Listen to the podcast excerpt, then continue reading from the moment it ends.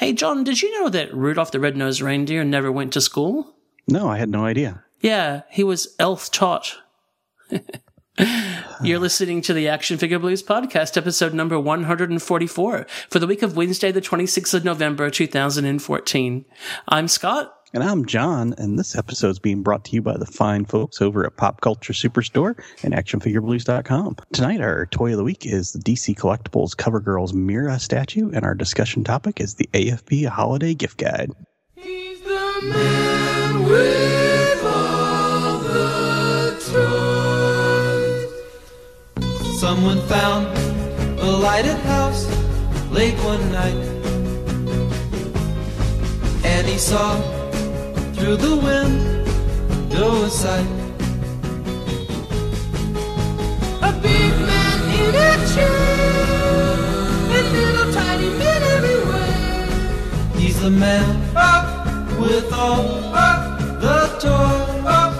He's the man with all the toys. The man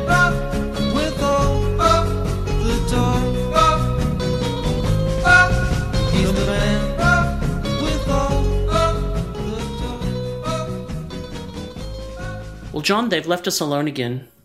I don't know that we've ever done a show, just you and me. I think we have.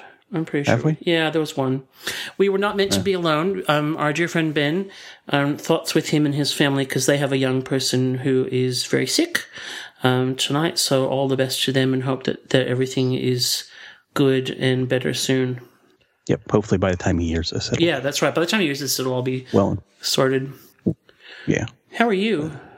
It's winter here now. As a matter of fact, there's freezing rain out there right at the moment, and we've had snow already and lots of it. So, yeah, not fun.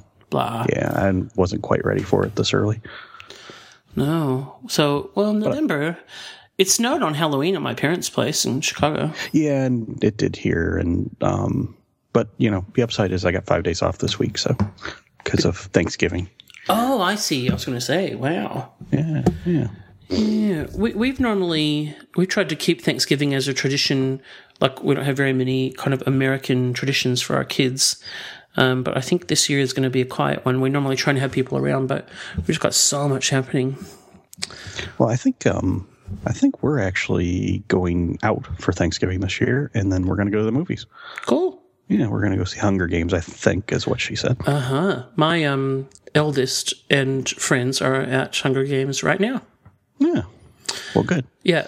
It's actually very funny because my Mrs. Scotty is at a work do, and so we dropped the eldest off to see Mockingjay Part One, whatever, with her friends. And then the youngest and I went and had a dinner by ourselves at the Pancake Parlor, which was great fun. And then there's a arcade, like it's called Tons of Fun, right next door. And, the youngest said, "Oh, can we play a couple games?" And I said, "Look, I need to get home because we got to get ready for the podcast. We can play, maybe two." The first game, she spins the wheel, wins 1,000 tickets, which then were dispensed one by one. And it took about 20 minutes. And we're there. I'll have photos up on Facebook because we were there. Like, I was like, just lay on the floor and see if it covers you. But no, she wanted to, fold them all up. And then we actually ran out of tickets. We had to go and get them to come and refill to get all the tickets. I know. And there was still, like, when it ran out, it was a little thing and it still had, 480 to go. And we'd already been there for, I know, it was insane. In Australia, when you have, multiple births, I think if you have triplets or more, you get support from the government. And seriously, I think if you win 1,000 tickets all at once at that place, there needs to be some sort of support for, because then we had to receive all of them and then go and feed all of them back in to a ticket counter to get, I couldn't just take them to the counter to get our prize, right? So, but the ticket counter was a lot faster, thank God. Did you get a big fluffy unicorn? No, we got a a piggy bank shape that looks like it's a cupcake. It's actually really cute. So it was you know, a thousand tickets buys like a half an M&M. It's not, you know, like, so, but you know, she did pretty well, really. We actually ran out and got a few more tickets so she could get the cupcake. Yeah. But it was great fun. It was one of those funny memories of, I was like, we really don't have very long. Okay, so I'm just going to change this $5 note.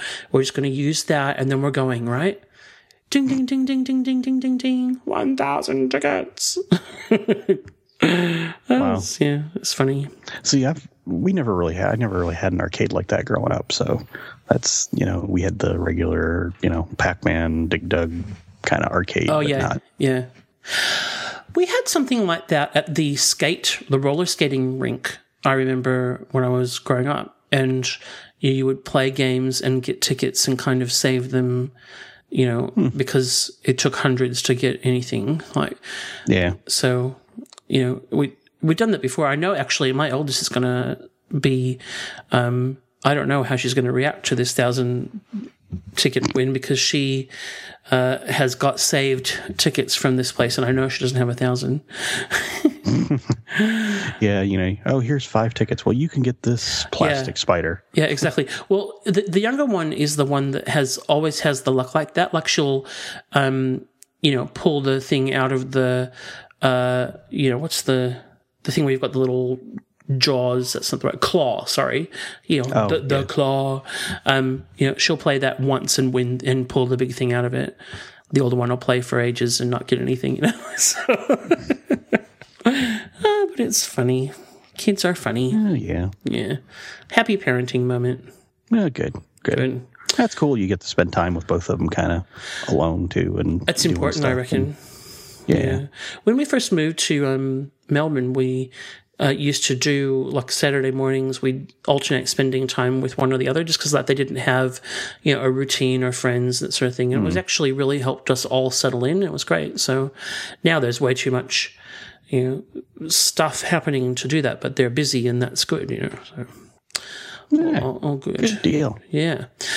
Well, I reckon that since we've got to do this whole show by ourselves, we probably should get stuck into the news. Let's do it. Okay.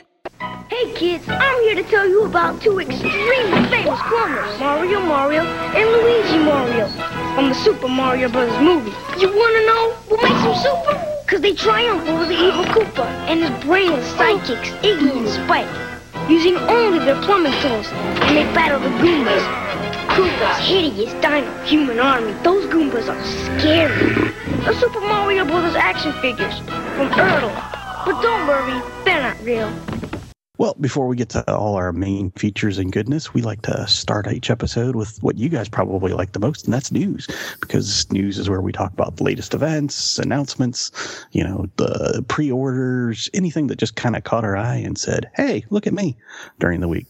We're not going to catch it all, so don't think that, you know, we're the CNN of toy news. But, you know, we try and pick up the highlights. So, Scott, you got our first bit of news. Who says we're not the CNN of toy news? I've heard it on the street. Oh, okay. What, Anderson Cooper thinks that he can do news better than us? The toy news, yeah, apparently. Dude, whatever. Yeah. Okay. Well, in the Why Are They Still Bothering segment of the news, let's talk about Mattel. First of all, the DC Comics Multiverse 4-inch figure. Is anybody actually buying these? Well, remember, I had a bad experience. So yeah. I know. So it's such a shame Ben isn't here, because they've got another Harley Quinn in the video game look that he doesn't like. But they also have a Joker and a funky-looking black mask. So I've certainly not seen any of these in Australia, I have to say.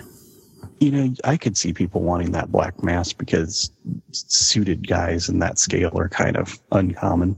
Sure. Just as Custom Potter, because he's pretty just straight up guy in a suit with a black head. Now, well, earlier this week, it's funny that this is our first news item, because earlier this week I saw a Two-Face from Arkham Asylum. And it might even be the same body, but the forearms are pushed up on the suit. So his forearms are bare.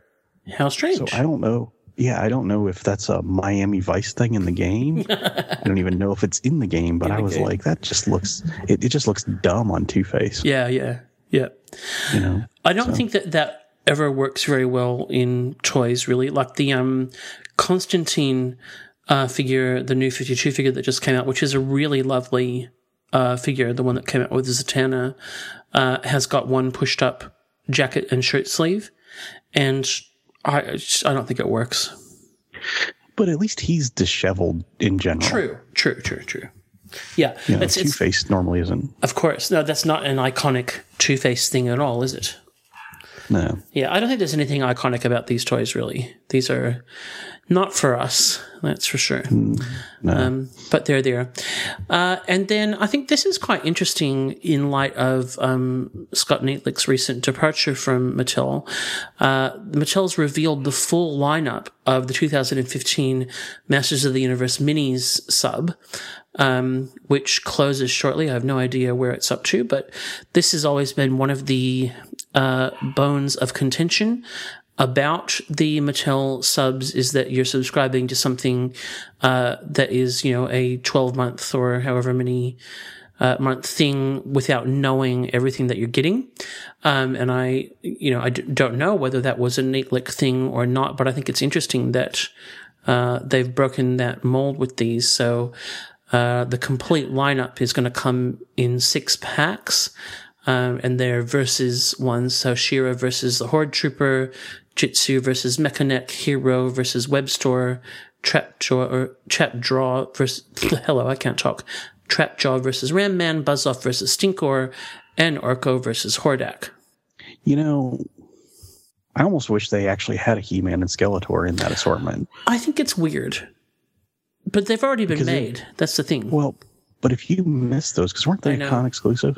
I have no idea. I don't know. Yeah, I don't know either. But it seems like they should be there. Yeah. I suppose that's a... what's the word? It's a catch-22, because if they did include them when they've already been made, then some people would be saying, "Bah, I'm paying for another He-Man and Skeletor when they've already been made." Right. So it's probably, you can't win either way. So... No idea. I don't know. I think there's a thermometer or anything. Oh, actually, yes, there is. It looks like it's not going very well. The Motu's subscription thing. It's some very complicated graphic that they've got happening for these subscriptions. Let's have a look at Club Eternia, which we haven't even talked about. So they have a monthly shipment option and maybe they've reached their goal. Is that possible? I don't know. They probably update it by hand anyway. Yeah. Okay, I have no idea. I think it would be very irresponsible of me to say anything about Club Eternia because we have not been covering this, sorry. But we have been covering the minis a little bit. So there's a subscription, and that's what's happening with them. Good deal. Okay, so still with DC, but moving on to Diamond Select. The next in the Batman Classic TV bust series from Diamond Select is been solicited, and that is Penguin. So I'm thinking the other two, the Batman and Robin that already came out, were Gene St. Gene. And I have a feeling that this one is a Gene St. Gene sculpt as well. Very faithful Burgess Meredith likeness. Yeah, you can almost hear him when you look at the picture. These are I've seen the Batman and Robin in person, and they are really, really nicely done. So if you are a fan of these, then you're going to enjoy this Penguin as well, for sure. Not exactly sure when he's supposed to be coming out, but April 2015, and probably going to cost you around $50. Yeah, good deal. Yeah. Good deal. I mean, he's got his cigarette too. I mean, he's kind of iconic for that. So. Oh, for sure. Absolutely. Good to see. Now the, sorry, were you going to say something else about that, or? No, just breathing. Okay. That's okay. Yeah. Sorry. If you could maybe try only to breathe maybe twice during the podcast, that would be really helpful. It's less editing. Yeah. That's number one then. Okay. Okay. Well, you've got one more breath to go. Okay. Then DC Collectibles. their July 2015 solicits. A couple of these are things we've already seen and talked about, but some things that we didn't talk about previously that are now up. First of all is a Sandman chess set. $300. That's going to set you back 30 issue pieces, including Sandman, Death, Destiny, and the rest of the Endless. And it looks pretty amazing. If you like chess and Sandman. Yeah. But I'd be so afraid that, I mean, cold cast porcelain pieces, I can't imagine that you could actually play chess with these. I couldn't, and I'd be like, careful, careful. Okay, you win. Don't move any more of my pieces. You win. I'm not a fan of that either. I mean, you can't do that big dramatic sweep all the pieces off the board thing. No. That's right. When your sister beats you. Yeah. If you lose your temper, it's going to be a very costly explosion. Still on the statue side, this one I think is a bit odd. This is version 3 of Harley Quinn CoverGirls. So this is in the Artgerm line, but it's back to her traditional costume. So it's not New 52, but there already is a CoverGirls Harley Quinn in the Adam Hughes series. So it's not bad. I think it's cool, actually. Yeah. I mean, I like the Hughes one better, and I'm not going to get this, but, you know, she's actually, it's something a bit different. You know, she's standing on her mallet and kind of with one foot outstretched and then her little cork gun in the air. So it's going to be quite a tall and wide statue. It's quite fun. It's just, you know, repeat character in the same costume I'm not excited about. Yeah, well, I mean, there's probably people that will want that, so. Well, that's right. Harley. It definitely captures her spirit, I think, which is cool. Oh, it does. I feel like we're covering almost as much Harley Quinn news as we are Funko news every week. Yeah. We'll have to have a segment. Maybe we can get some theme music. The Harley and Funko show. Yeah. It's the Harley and Funko show. In other things that we didn't talk about previously, the Mike Mignola Batman Black and White statue has been resolicited. I think this could be the third time now that this has been reproduced. So the first one goes for buckets of money on eBay. So maybe this is still the second one and it's just finally now being solicited. But it's a really amazing piece. I don't own the first one, and I definitely intend to pick this one up because the 3D effect that they've managed to accomplish in turning kind of a 3D statue into something that almost looks 2D is pretty clever.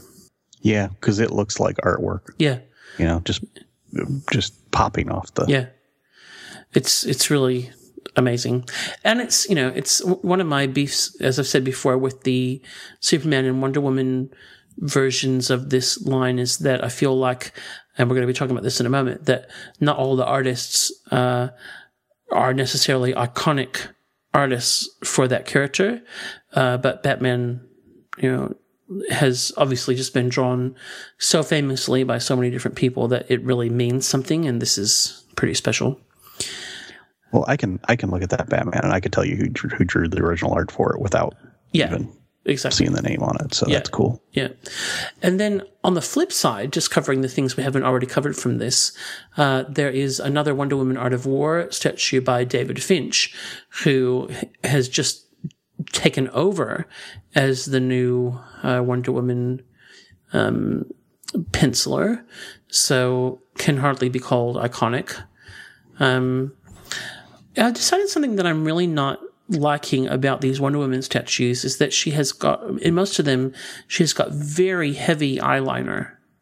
Have you noticed that? Like, I've been trying to work out what is it that I really don't like about these, and quite a few of them, it really throws me off. I don't know. I like the black and white stuff better on the Batman line. I think the color is just too, I'm not going to say too comic booky, but too, it almost looks like animated type colors. Yeah. I don't know. I love Wonder Woman, and the idea of collecting, you know, the scale of these makes them very collectible, because, you know, they're not taking up masses of space, but I just am not in with this. I haven't, You know, I've yet even to pick up the Perez and Adam Hughes ones, which I do want, but every time I see them, I kind of see something else I'd rather have. So, yeah, to me, it looks like, you know, where you've got all the shading on the Batman stuff. It needs some shading or something to make it. Yeah, you're right. A little less flat, I think. You are right. I get that for sure. And another thing just worth talking about in here is the Justice League Starter Poker Set. So this is quite interesting because a lot of those poker things that DC Direct has done in the past have actually been quite expensive. Like they come with a case and, you know, the CoverGirls one, that sort of thing. But this one is only $25. It doesn't. Oh, that's a good deal. Yeah, it doesn't seem to include any case. It's just the deck of cards and 20 poker chips. But still, you know, that's fun. Yeah. Yeah. Meh. I've got a set of cards I use and stuff, so meh. Yeah. I think that, but when we're thinking about holiday gifts, although this is going to be would be next Christmas, obviously, because it's July 2015. But it's the kind of thing that could be a fun thing to give a DC fan. Yeah, it could. The problem I've had with those, you know, those kind of poker sets is there normally isn't enough chips in them. You know, if you just have like a basic set and you can't really add on, oh, hey, I'm going to go to Walmart and buy, you know, the cheapest set of plasticky. True. Yeah, true. You know, and to go with that. So, yeah. So from the very inexpensive to the not so inexpensive, Hot Toys is not done with the Nolan Batman films by any means, it seems.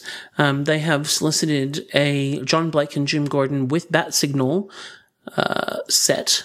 So this has got Blake, it has got Bruce Wayne, and it has a Bat Signal, which is kind of interesting because I thought it's saying the iconic Bat Signal from the epic The Dark Knight Rises, but I actually think the Bat Signal is broken.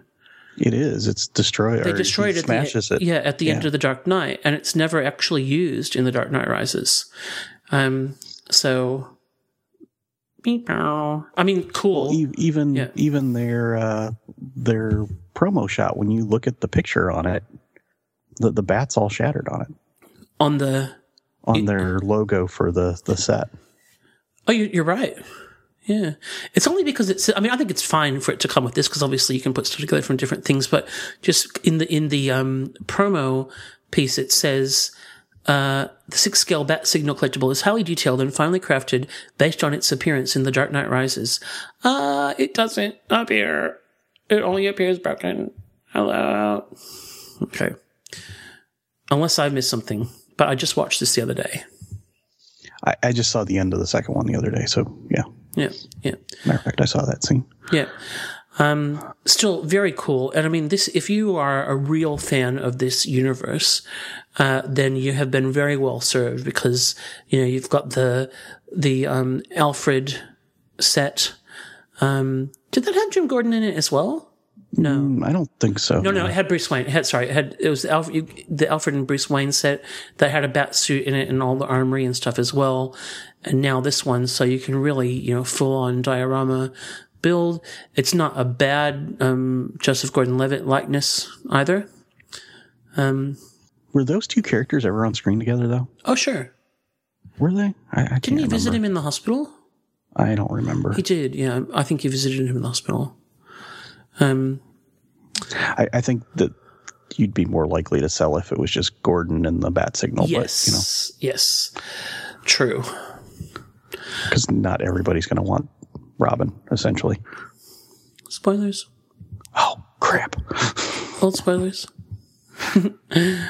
I actually had to point that out. I've seen it before, but I just let Miss 13 watch this for the first time the other day. She's bugged me for ages for both The Dark Knight and this one, but I've said particularly Dark Knight. I'm like, sorry, you're just not quite old enough for me to feel comfortable. But anyway, the other day I was like, okay, we'll watch them together. And I had to point out the Robin thing to her at the end. Mm. It was so subtle. Spoilers, old spoilers. Yeah, well, you know, it's got Bane in it, so I wouldn't let anybody watch it anyway. Oh, worst version of Bane ever. Really. Yeah. And hey, I one of my favorite Star Wars toys back in the day was the Ugnaught. In my imaginary games of what I that I played with my Star Wars toys, the Ugnaught was always one of the heroes. I don't know why. What kind of freak did were you as a kid? I don't know. I just it was just fun. I guess having kind of different heights. So had Lobot and the Ugnaught were two very minor characters from the film that always kind of were included in my. My whatevers. And if you like the Ugnaught so much that you would like a 12-inch scale version of him, then the Gentle Giant Ugnaught is on its way, third quarter of 2015. So this guy's going to be 8.5 inches tall, because obviously he's smaller than the big ones, but reproduced in the 12-inch scale. Actually, we didn't cover it, but I think they recently solicited the Akbar for this. Oh, did they? I think I missed that. Yeah, they did, actually. He is due out. Also third quarter 2015, so very soon. So that one is going to be on my 2015 Christmas list for show. Yeah, the vintage Akbar's a cool figure. Oh, I love the Akbar. Akbar's another one of those characters that, not a big deal in the films, but extremely important to my games at home. Yeah. So those are fun. I love I don't own any, but I love the whole idea of them with the reusable, openable clamshell thing. Good job, General Giant. It's great fun. Yeah. And he's got his little white briefcase thing, which... you could probably club an elk with. And you're going to be talking about a new Gentle Giant property in this regard a bit later on, but not first. So I'll hand it over to you for your news. Well, you're going to have to wait for it. People. It's the news, but it's your bit of the news. Sorry. Oh, okay. Well, I always like to start off with our good friends at Funko. Mm-hmm. And this week they showed off, and wait for it because everybody's been clamoring, Matrix pop vinyl. Oh, finally. And I've been not sleeping. You got Trinity, Agent Smith, Morpheus, and of course you got Neo. And Neo's his long-jacketed, I think that's from one of the later films, isn't it? I don't think he wore that in the first film. Maybe he did. I don't know. They all have glasses on because, you have to wear glasses when you're in the Matrix. Oh, yeah. So it helps you see. And the glasses, I don't know if I like the way they did those, to be honest. Yeah. So for our viewers at home, and their listeners, not viewers, can you describe? Well, I assume maybe they're actually shades, but it looks like the eyeballs are on the top of the glasses. But now that I'm looking at it, I don't think it's actually that way. They just look that way in the promo shots. They do look that way, don't they? I think there's probably a little bit of Photoshoppery here. Yeah. Yeah, but it does appear either they're sculpted on or they are see-through. Yeah, I think they're see-through, but good stuff. I mean, obviously some iconic sci-fi characters there, but I just don't know who was asking for this. In terms of the eyeball thing... I wouldn't mind it if they were like either way, because you could kind of argue that their eyes were not visible through the glasses in the Matrix anyway. But it's kind of a nod to the fact that these are pops. It gives some continuity between other pops and these, the eyes on the pops are kind of the thing that makes them pops, The Trinity looks cool. She's probably my favorite out of the group, but I'm wondering if that Agent Smith bodies were used from an Agent Coulson. I'm just not sure. Well, that would be okay. I mean, you could put him on your shelf, and that's what people would probably think anyway. True. Yeah, he does look rather Coulson-esque. Oh, that's well. There you go. I mean, again, there must be. There's got to be some Matrix fan out there that's just, you know, beside themselves with joy. Yeah, but you know, that's a series of movies. I don't think has held the test of time real well. Hmm. Maybe the first one, but I've never seen them. You know, if you do, just watch the first one. Okay. Don't watch any of the other ones. I think they were around the 99. Well, I wasn't quite having children that, but pretty close. The kind of Matrix was a thing when my kids were really little, and things like going to the cinema take a way back seat to like surviving. Yeah, I understand. What else have you got for us? Well, something else that won't be shown in your house. I was flipping through. Some of the I don't remember what I was looking for, but I came across. Yeah, I'm sure whatever it was, you were reading it just for the articles. Yeah, no. Actually, I might have saw a tweet with this. It's a 1/6 scale, super flexible female seamless body. Mm.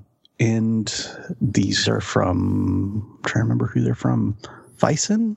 Oh, good old Fison. Yeah, and.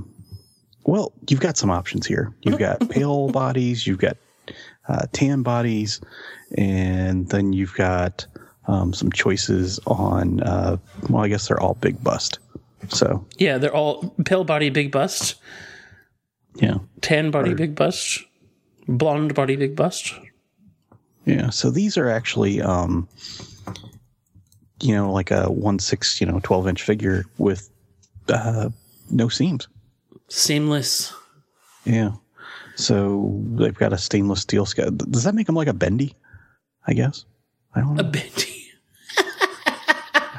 Yes, John. No, not bendy. Yes, John. It makes them just like a bendy. They're pretty nice looking figures. Oh man, this just sounds perfect. Yeah. But hey, I mean, if you were a customizer that like you wanted to make a Phantom Girl, 1/6 scale figure with fabric clothing, etc., then this would be perfect. Yeah, it doesn't. I was trying to figure out, do they come clothed at all with their little bathing suit? I don't know. Yeah, it comes with a bikini, and that bikini is not leaving much to the imagination. Yeah, so basically not. But I mean, I would imagine that people would buy this for customizing, not just to have a 1/6 scale, or who knows, naked woman on their shelf. Oh my gosh, that's so funny. Yeah, I mean, and even what's impressive is some of the poses. Oh god, this is just getting worse. Some of the poses they put these figures in are pretty, human-esque. I would say for sure. I'm pleased to see, actually, if you look at their catalog, that they do have mid bust as well, so they're not not all big bust. Well, yeah, but if you're going to customize a superhero, you'd have to go that way. Oh, okay, whatever. I guess I don't know. Okay, anyway. Something not quite so pervy. Yep. Our friends at NECA have a 12-inch Godzilla coming out, and this is Burning Godzilla. So this looks like Godzilla. And this is Graffiti Godzilla, where somebody's painted orange on him. Maybe. I don't know. Oh, my goodness. So many Godzillas. Our number one Godzilla correspondent isn't here. So. No. Well, this is from the, Tokyo on Fire segment of the 1995 movie Godzilla vs. Destroyer. Well, thank you. Thank you for filling that in. Yeah. Obviously it looks like it's some kind of molten or fire effect on Godzilla. It's not horrible, I don't think, but... No. Yeah. It is from the 1995 movie Godzilla vs. Destroyer. It says that in the solicits. 30 points of articulation, burning details. So his little scales on the back kind of look like they have like little flamey effects on them. And burning details. I like that, burning details. Yeah. Mm. He looks good. I mean, but if you want one Godzilla, it's probably not this one. I'll tell you what. I hope they must be getting their money worth out of these molds, surely. Yeah, I would think so. Yeah. It's like, what else can we do? Let's paint them orange. We need Ice Godzilla next. Yeah. Oh, surely there's already been a Frozen Godzilla. No? I don't know. Oh, man. There will be now. Where's Ben when you need him? Yeah. So next. if you think there's a need for a Frozen Godzilla, write into podcast at ActionFigureBlues.com. Or just contact our good friends at NECA directly. Oh, yeah. But then we don't get credit for the idea. Oh, true. Tell them we say you. Yeah. Anyway, from one 12-inch thing to another. Why did I get all this news? I don't know. Well, it's not the news that you got. It's the way that you're saying it all. Anyway, go on. Yep. You kind of alluded to this, that Gentle Giant has another 12-inch line coming out. And this time it is Secret Wars. So you're getting 1/6 scale Secret Wars figures. Mm. Now, you were talking about mold reuse, and I'm thinking back to what the Secret Wars figures are. Yeah. And, you know, this is probably a wise choice for them because they can probably make a few molds and knock out a good bunch of these. I wonder if there is enough nostalgia for this line for this to really work, because these are look like they're going to be around the $90 mark, and that's a lot for. I mean, they're not going to be here for another 3 quarters. So, but from what it looks like, we're seeing a promo shot of black suit Spider-Man. Yeah. Hobgoblin shown in there. Trying to figure out who the one with the gun is. I can't remember. And then you can't have a Marvel line without Wolverine. So looks like Wolverine's there as well. For sure. I think it'll be interesting to see how far they get with this. I said Green Goblin. That's actually Hobgoblin. Sorry. Yeah. I'll be interested to see how far they get with this, just because I think that I don't know whether the nostalgia for this line can carry something like this. We'll see. Yeah, I don't know, because I know a lot of people that, you know, if they're a little younger than I am, they remember this line pretty fondly as, you know, their first action figure line. See, one of them. It was around, you know, almost like shortly after Superpowers. And to me as a kid, like even not really knowing the characters well, etc., I felt that these to me were such inferior toys. But I suppose it depends on whether at that point, if you were a Marvel kid at that point, then it would have meant something to you in a way that Superpowers didn't, you know? Well, that's the thing. If you were hitting Marvel comics and these came out and that was all, you know, all around your first toy memories. Yeah, yeah. I could see this hitting the nostalgia sweet spot for those people. Yeah. It's a funny line, you know, Secret Wars, because it had, obviously, the first wave had all characters from the actual miniseries, etc. But then you had characters like Hobgoblin and Daredevil that were done in this that were not in Secret Wars at all. And so it's cool to see that they're going to cover those characters like Hobgoblin as well. Yeah.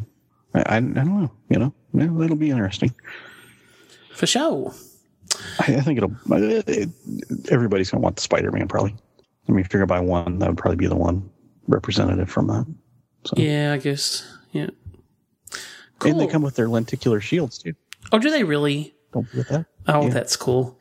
And are they also the lenticular shields sized up as well? I would assume they would be. They'd almost have to be, wouldn't they? Yeah.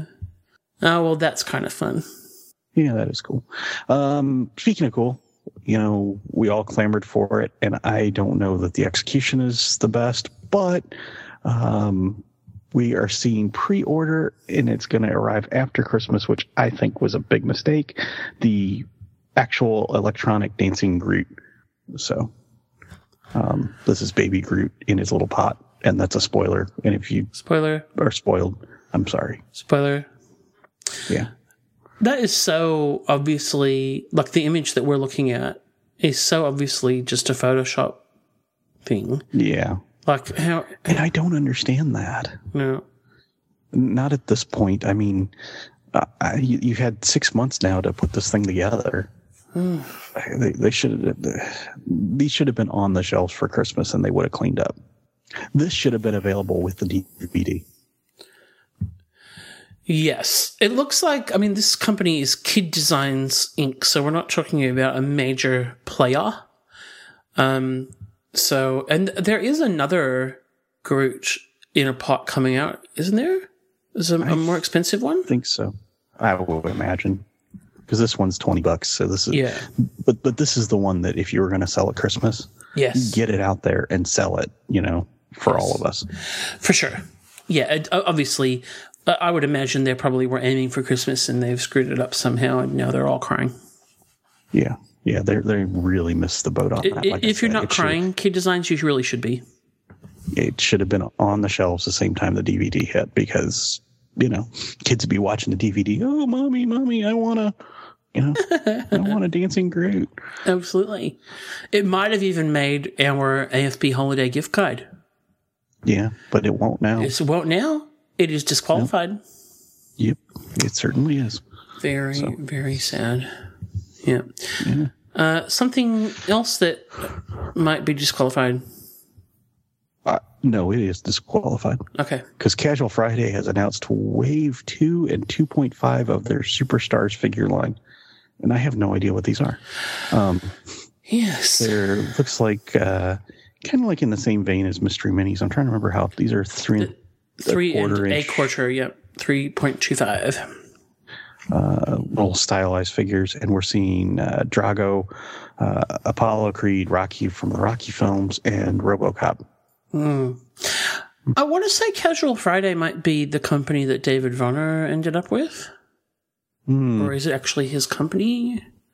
Not sure. Don't quote us on that, fans, because we could be wrong. There you go.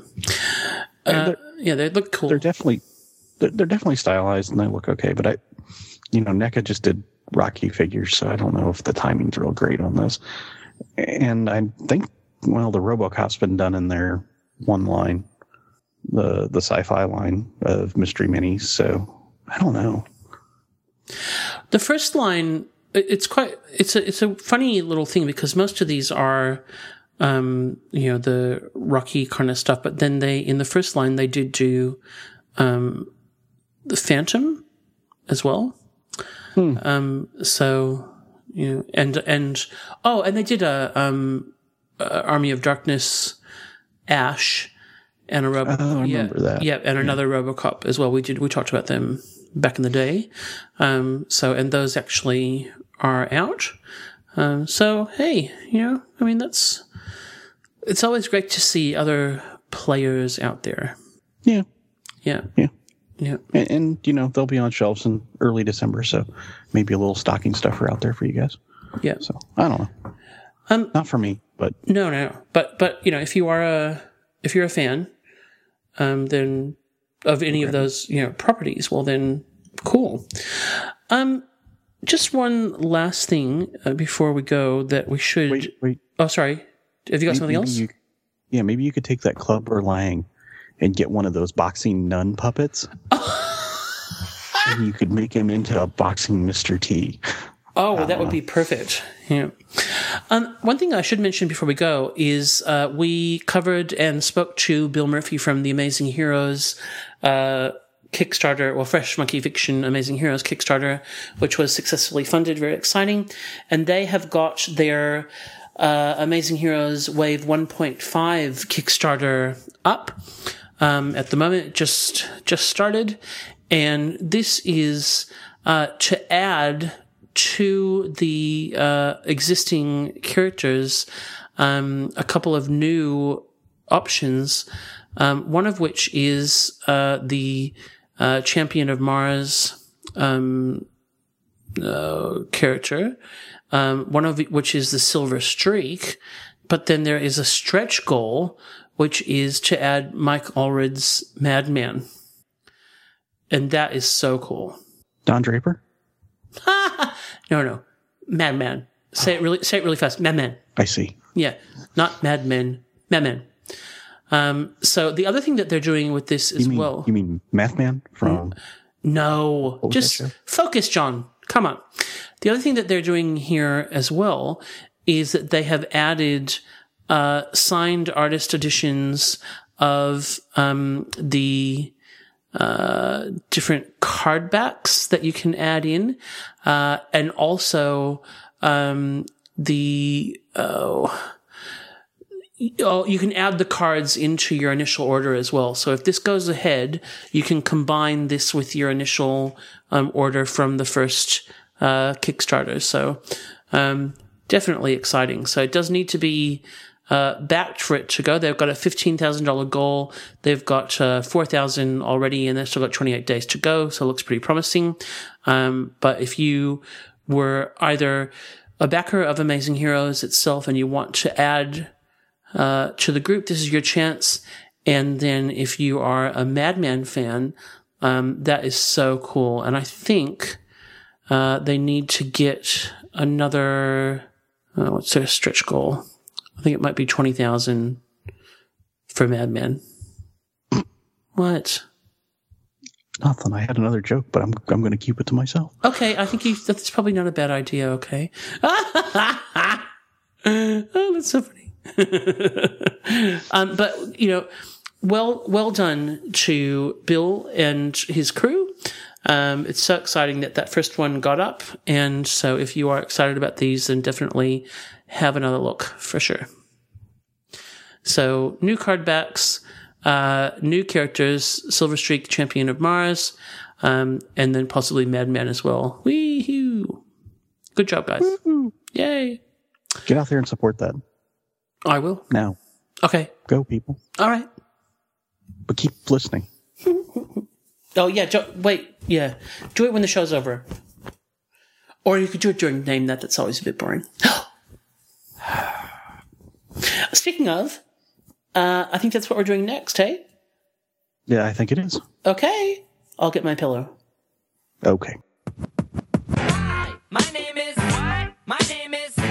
My name is... His name's Sadie. Hi. My name is... Huh? My name is... What? My name is... My name is... What? Excuse me. My name is... Can I have the attention of the class for one second? Well, now it's time for everybody's favorite podcast game, Name That. The whole reason that John ended up on this show is because way back on the day we asked him whether or not this really cool picture game into an audio game, and he did it so well that now he practically runs the joint. So over to you, John. Well, I don't know about all that. You didn't even really let me come on the show after that. After I started doing it. Well, yeah, that was the condensed version. Oh. Yeah. Okay.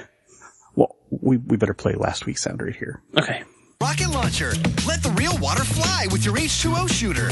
Now, I have to ask, did you look at the answer? You know what? Yes, and I can't even remember. Not only could I not work out the sound, I've seen the answer and I can't even remember what it was. Now, I thought that this one would be super tough, and Eddie 3, 5, 7, 9, 1, 2, 12. Yeah. Hike.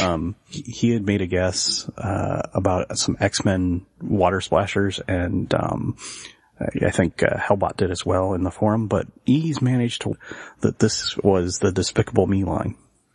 Oh my goodness, you're right. Now I remember. Yeah, crazy. And from that, how he worked that out from that sound. It's like he must have hacked my computer and be looking what's on my desktop, because that's the only that one. Sneaky. And he's fast. He's fast. He must be like hanging by the computer, waiting for this show to download just so that he can win this thing. I wonder if he works in a school and then he stops and downloads it and then makes all his students go looking for it. That would be funny. Or something. That would work ever, man. Yeah. Go find this now. First person to get it, buy extra points or. That works for me. Yeah, maybe. I don't know. You got a forum point. I just really don't know how you got that one. I just really don't. So congrats. Anyway, we better put it up again because, it's what we do. It's what we do. We're here. A totally new concept in building sets. With these snap-together connectors, your child can easily create dozens of space-age wonders. You know, we better put one more. You know, we've got to play it in twice, because otherwise people get upset. Yeah. A totally new concept in building sets. With these snap-together connectors, your child can easily create dozens of space-age wonders. Of course, they get upset, and I'm not really sure why, because, you know, they could just rewind it. Yeah. That would be too logical, John. Anyway, if they thought they knew what that repeated sound was, what would they do? Where would they go? They would go to AFB Farm and they wouldn't. Oh yeah, AFBFarm.com. Hello. You're having a Justin moment. I'm having a Justin moment, yeah. They would find the Name That thread and write their amazing thoughts there. Yeah, they get points and, for guessing, and they can take and collect all those points, and then they can trade them in for, increased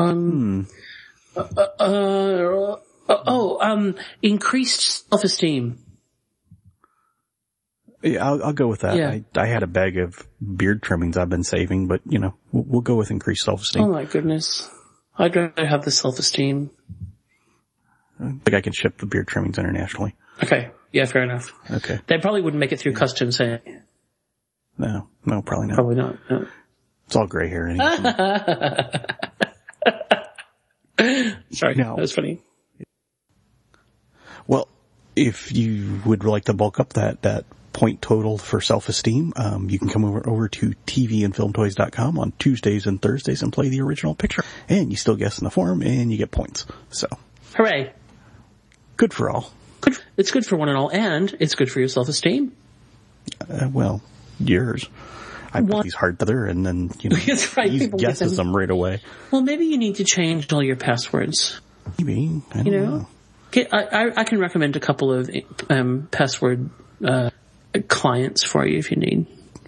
Well, I threatened to ease to reverse them and do something else to them. Well, he still got the backwards one, didn't he? Yeah. Yes. Yeah, I don't know. I'll have to figure out something. Maybe ease is actually you. Oh my gosh, it's like the fireman fires. That's Inception type stuff, that level stuff there. Spoilers. I'm not that smart. True. Your ones. True. Right. You know, the whole reason I do this is because I don't want to have to play the game. Well, I get that. I understand. That's good. You always run the AFP challenge because you could never win it. Exactly. I mean, I'm saying from your mind, not from estimation of your ability. No, it's true. It's true. Well, hey, you know what else is true? It's time for our Toy of the Week after this short break. Okay, bye.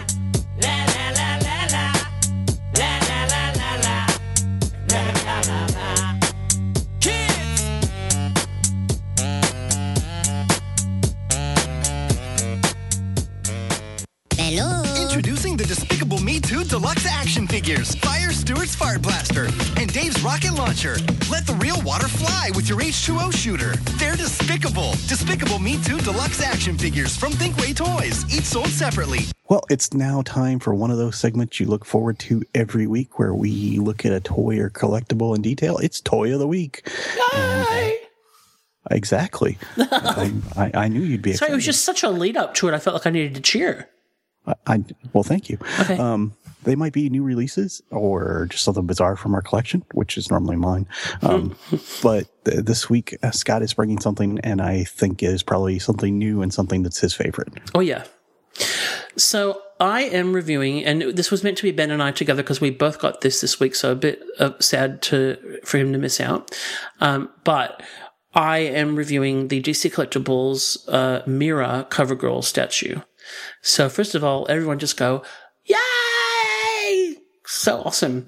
So Mera, of course, and I had to show my wife today, and she was desperately like, please don't make me look at, you know, I hate these things. But I was like, no, you don't understand. This is Aquaman's wife. This is like, you know, he's my guy, and she's like my guy's girl, you know? So very exciting. Mera is one of those characters that's been around forever and only very recently came in from the collectible cold. She's had a couple of different action figures now, which is awesome.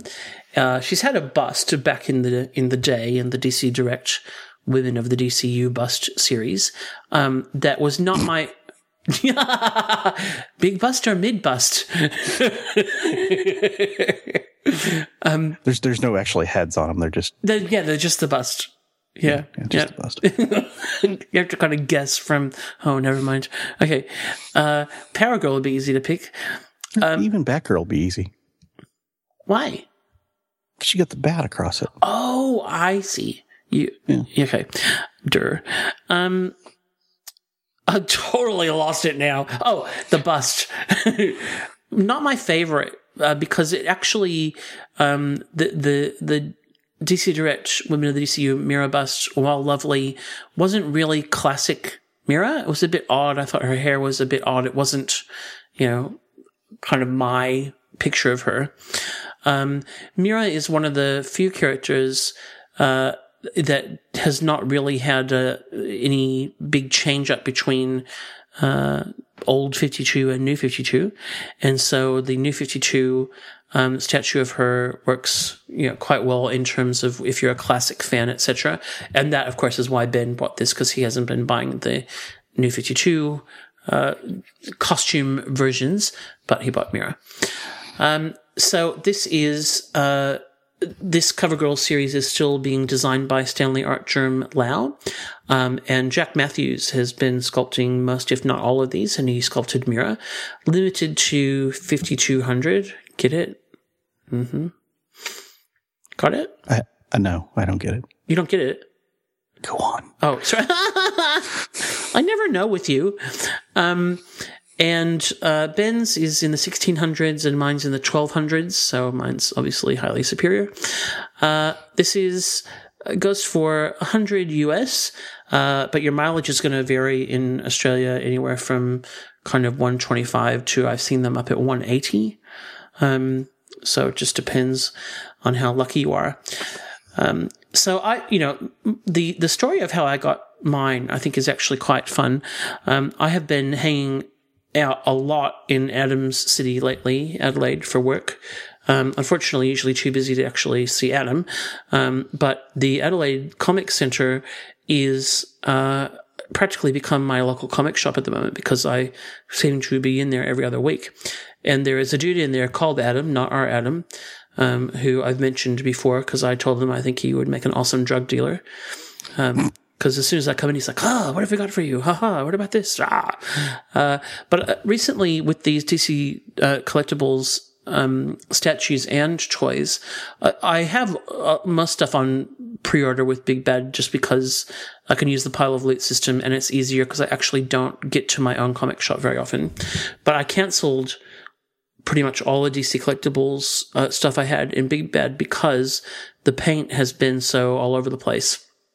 And even in the statues, like the Huntress, CoverGirls had wonky eyes, and there's been some issues with Bombshells, etc.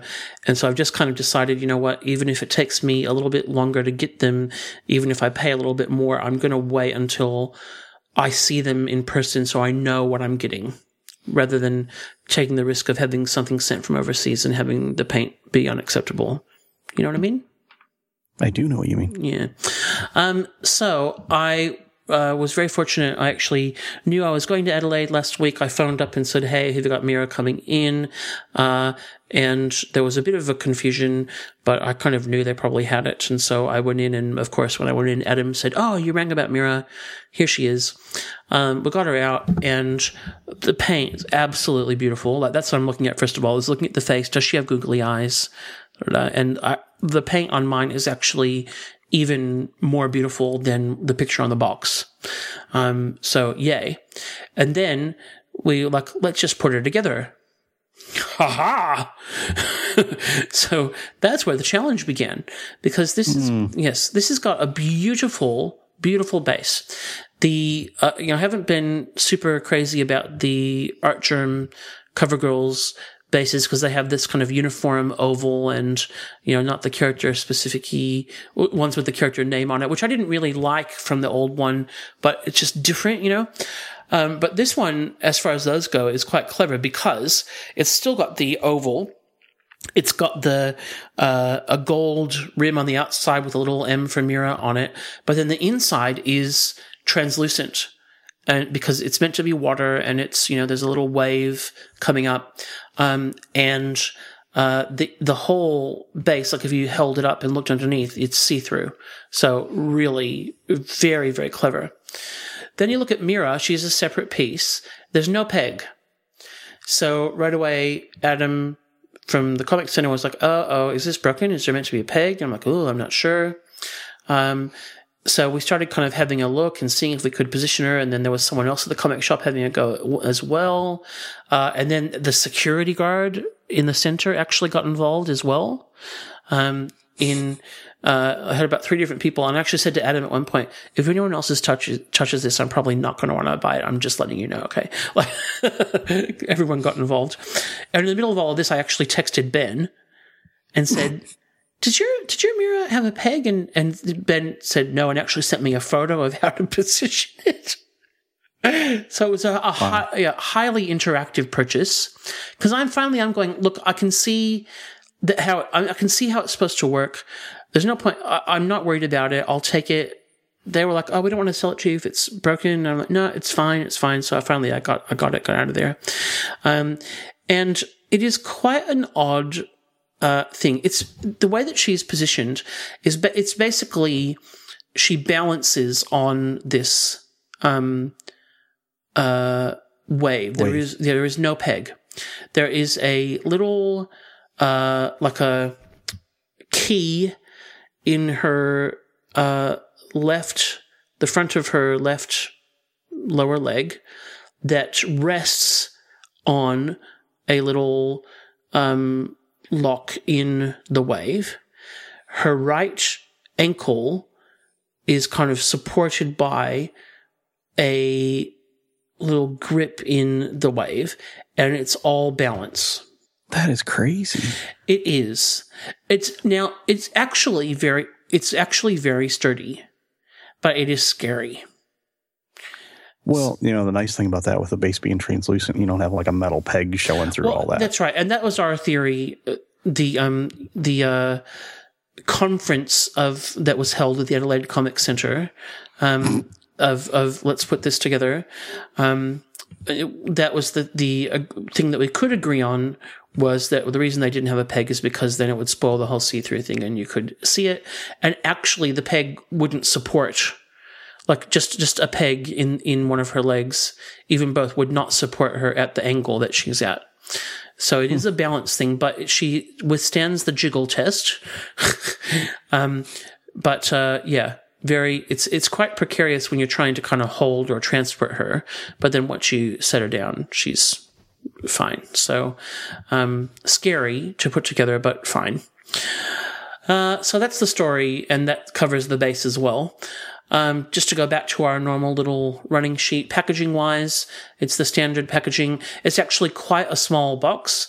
Applause to DC Collectibles, because, you know, storage and shipping and all that. So, it's quite a compact box because of the fact that she's in 2 pieces, the base and the statue. The styling is the standard DC Collectibles photo and logo, etc. So very, very collector-friendly packaging, all easy to put back together. In fact, she's been taken out, put back together, transported on an airplane, put back together again, and all good. So there you go. Now, how many pieces? How many pieces is she? 2. Just the actual statue and the base. I was wondering, because that right arm's really stretched out there. So it really is, yeah. But it's really clever the way that they've packaged it in the base, that she's obviously leaning over to that side, and then the base is on its side, so it all fits in quite nicely. Sculpt-wise, absolutely beautiful. The detail here in her hair, in all the different gold elements of her costume, in the scales on her outfit, and then the waves as well, is just stunning. And like I said before, the paint And, you know, the guys at the Comic Center know how picky I am. I mean, I'm not terrible, but like, I know if I can see it at the time and I know it's going to bug me, then I'd rather not buy it. I'd rather wait and find one that's better, you know, even if it's something I really want.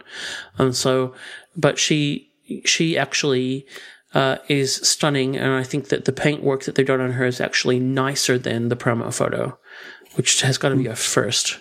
You know, usually it's the other way around. Yeah, the metallic on that is just awesome. Oh, I mean, it just looks like it really catches the light. Yeah, she's just stunning. She is quite tall.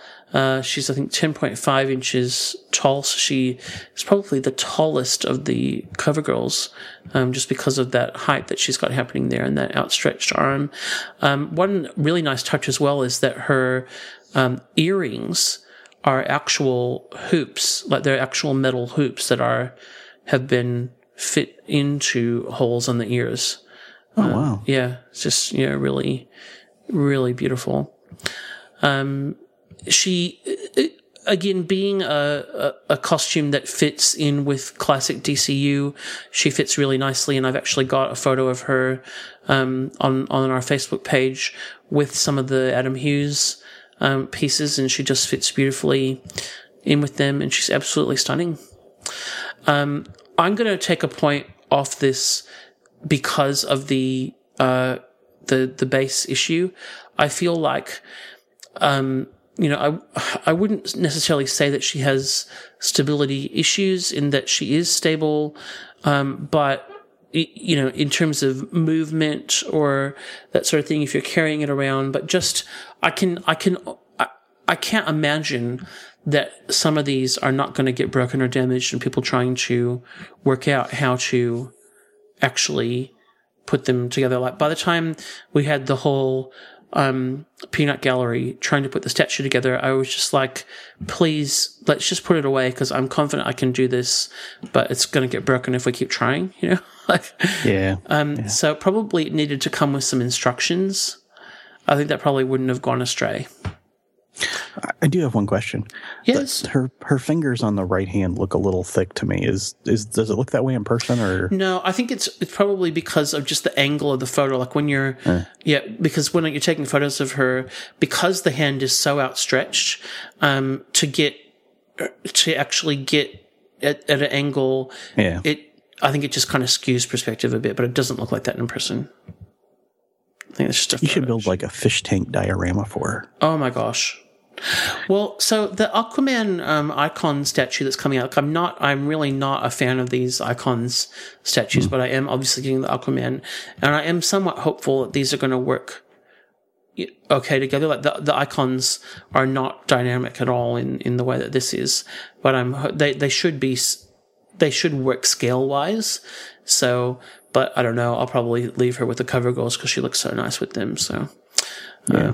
But she's just beautiful. So, like I said, I think even so much, I'm not taking a point off for the construction because I do think it's valid. I think it works, but because it's so different from the way that these statues are normally put together, I think it probably needed to come with some instructions just to avoid angst and possible breakage. So 9 out of 10. But you know, the statue itself, is just an absolutely stunning piece, Statue of the Year candidate, as far as I'm concerned. Like, just gorgeous, beautiful. Wow. That's high praise. Well, but I mean, I'm obviously biased because I'm such a fan of this character. But still, wow, she's beautiful. Did you tell Mrs. Scotty that, you know, this is how you see her? Well, Mrs. Scotty is a redhead, you know. Well, that explains so many things. Oh, so many things, for sure. So, yes, I did. I said, oh, this is, you know, like, she reminds me of you, blah, blah, blah. She was like, that's nice. You know, I still hate these things. She's very tolerant. She's a very, very kind and patient person. Oh, she's standing right there, isn't she? No, she was, but now she's gone now. No. Big stick. Ow! No, but I'm so happy with this. It's awesome. The end. Awesome. Well, I would venture that just about wraps up Toy of the Week. And you know what? We'll come back and maybe look at something that's not so good. Sounds good. What is this, bizarro world? Well, Red Carded is that moment in the podcast where we say what or why or how, and this is probably fits into all three. I just looked at it and I already feel a bit nauseous. So over to you, John. Well, you know, it's been a while. I'm guessing that he's not here, but I suspect Ben has put this into the script for us to red card. And this may be the reason he's not here, is because he just didn't want to talk about this. It's a Storm bust. And by Storm, I mean Storm, you know, X-Men. From X-Men. Yeah. Yeah. Aurora, right? Aurora? Yeah. Aurora. Yeah. Aurora. Yeah. And this bust is in France. So if you're the person that owns this bust, we're sorry for talking about you. It's a model kit, and it's on a little wooden base, and it's been put together, and it's been painted. And, you know, I really don't know if it's the paint or the actual bust itself, because the hair's blonde on this, which throws me a bit, because I always see Storm as being like a pure white haired person. And, you know, I think they've added some yellow or some blondish type of highlights to it to kind of draw it out a little bit. There's a lot of shading going on here. It actually looks like RuPaul to me. Oh, it does. It's RuPaul as Storm. Yeah.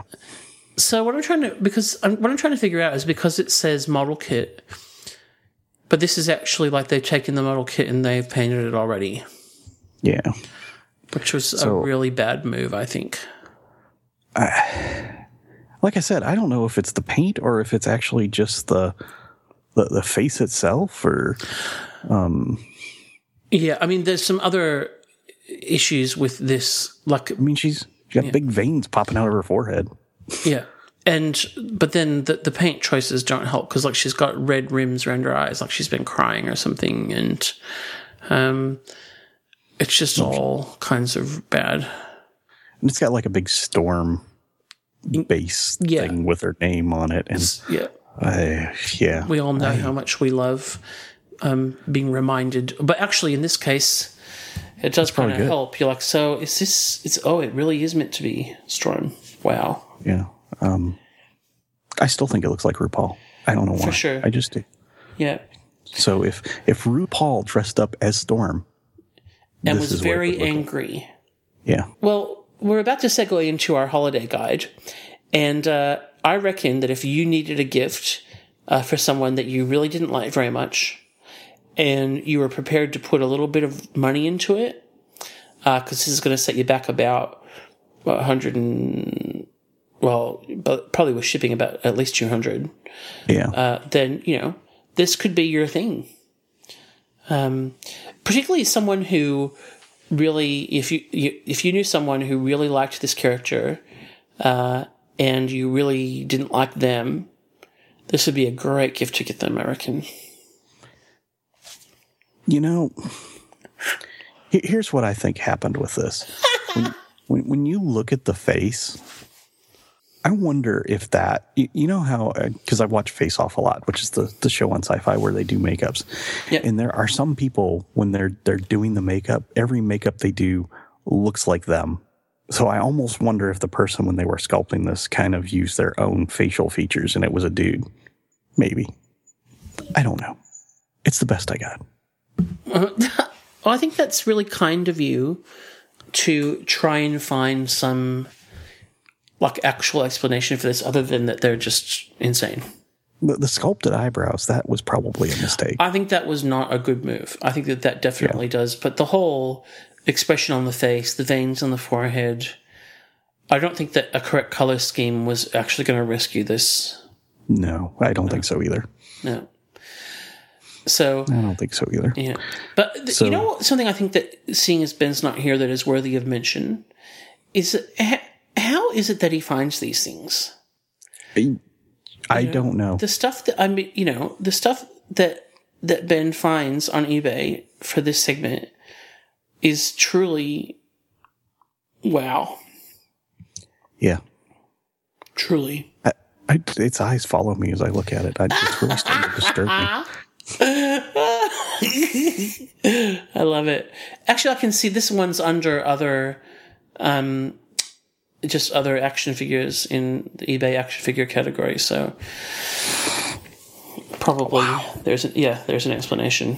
And the hair's cut off kind of short too. It's just all kinds of wrong. Yeah. But there you go. I guess the whole, model kit thing is not about accuracy, is it? It's about artist interpretation, that's for sure.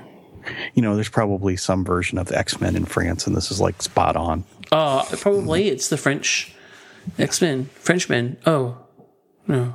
The Frexmen? Frexmen? Frexmen. How do you say X? Oh, X-Oms. Oh my gosh. I think we need to stop this segment now. This is so funny. Bonjour, Monsieur Xavier. All right. So, weird French model kit painter and maker.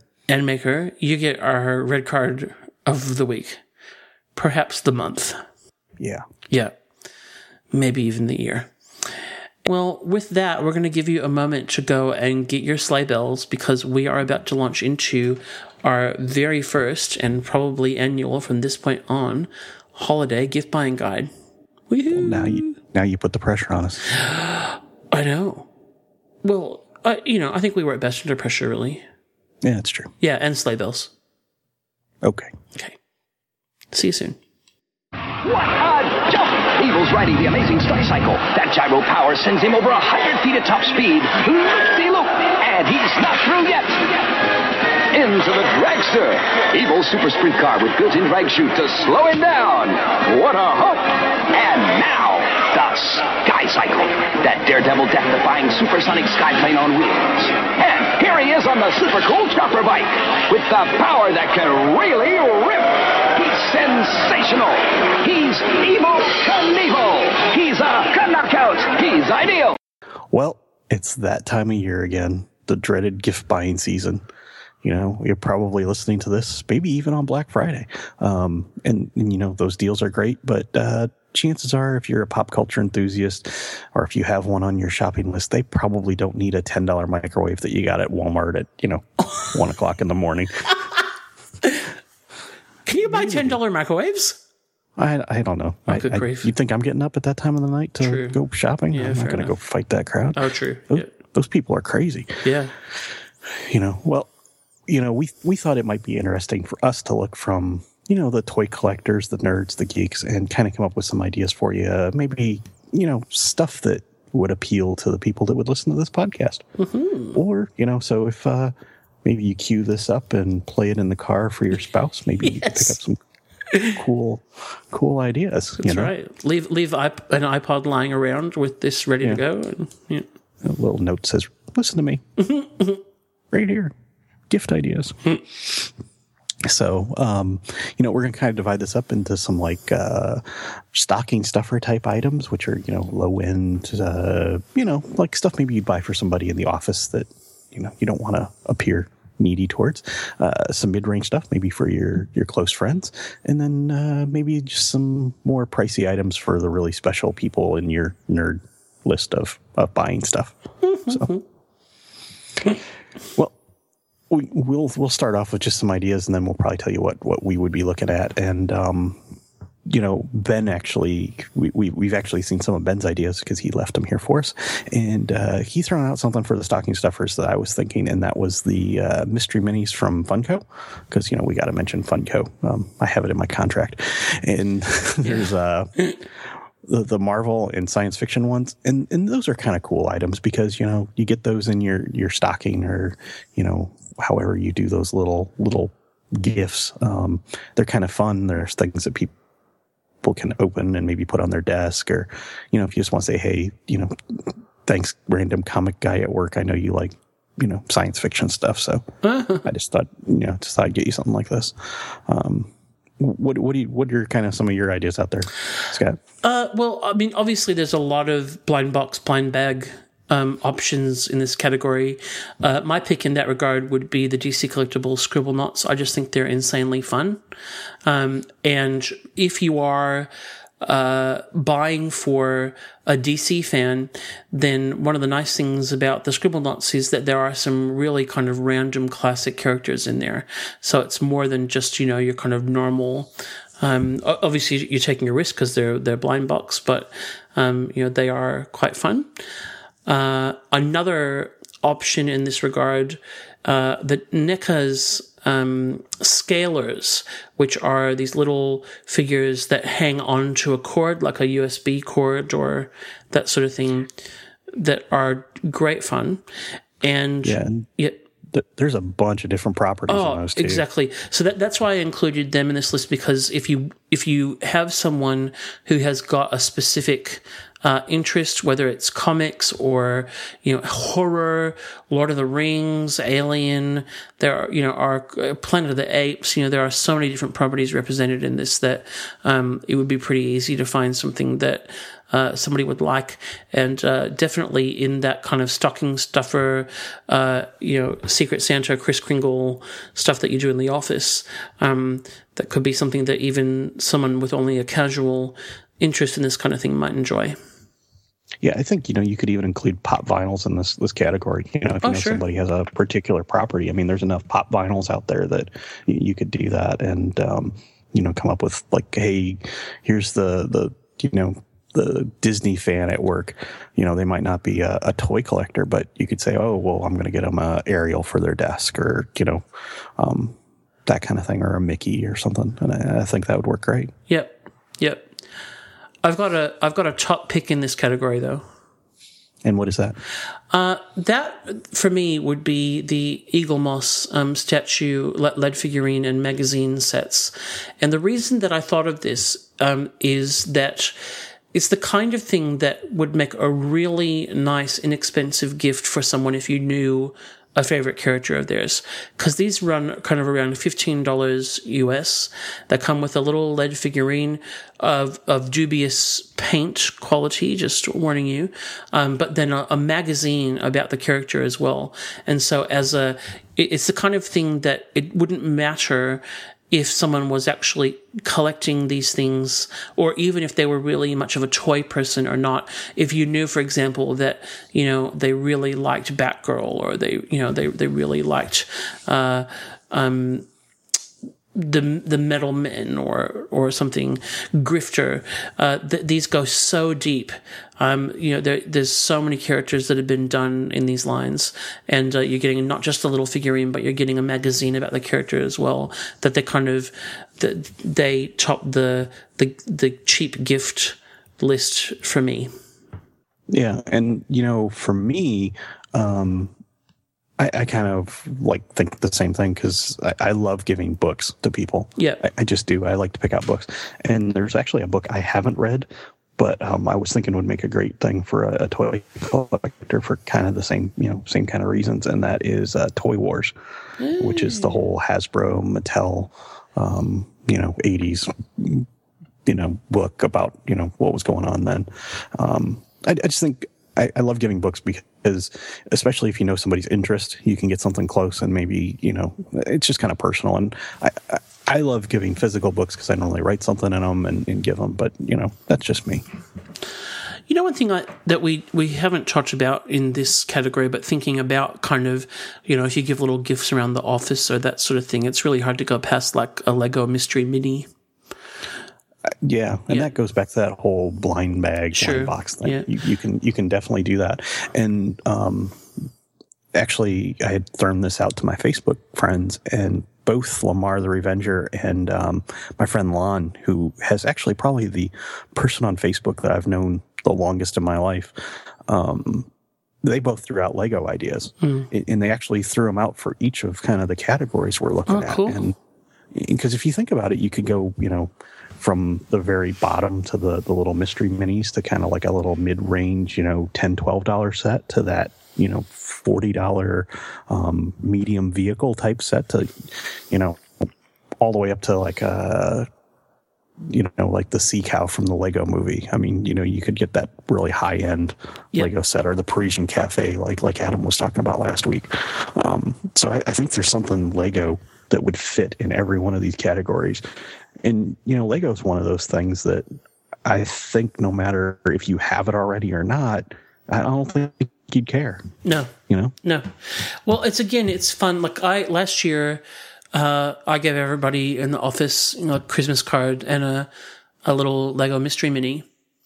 And, you know, it's the kind of thing that it doesn't matter if they're Lego people or not. Like most of them I see, you know, even now, they would still have the one from last year sitting on their, you know, desk or blue tacked onto their monitor or something, because they're just kind of fun.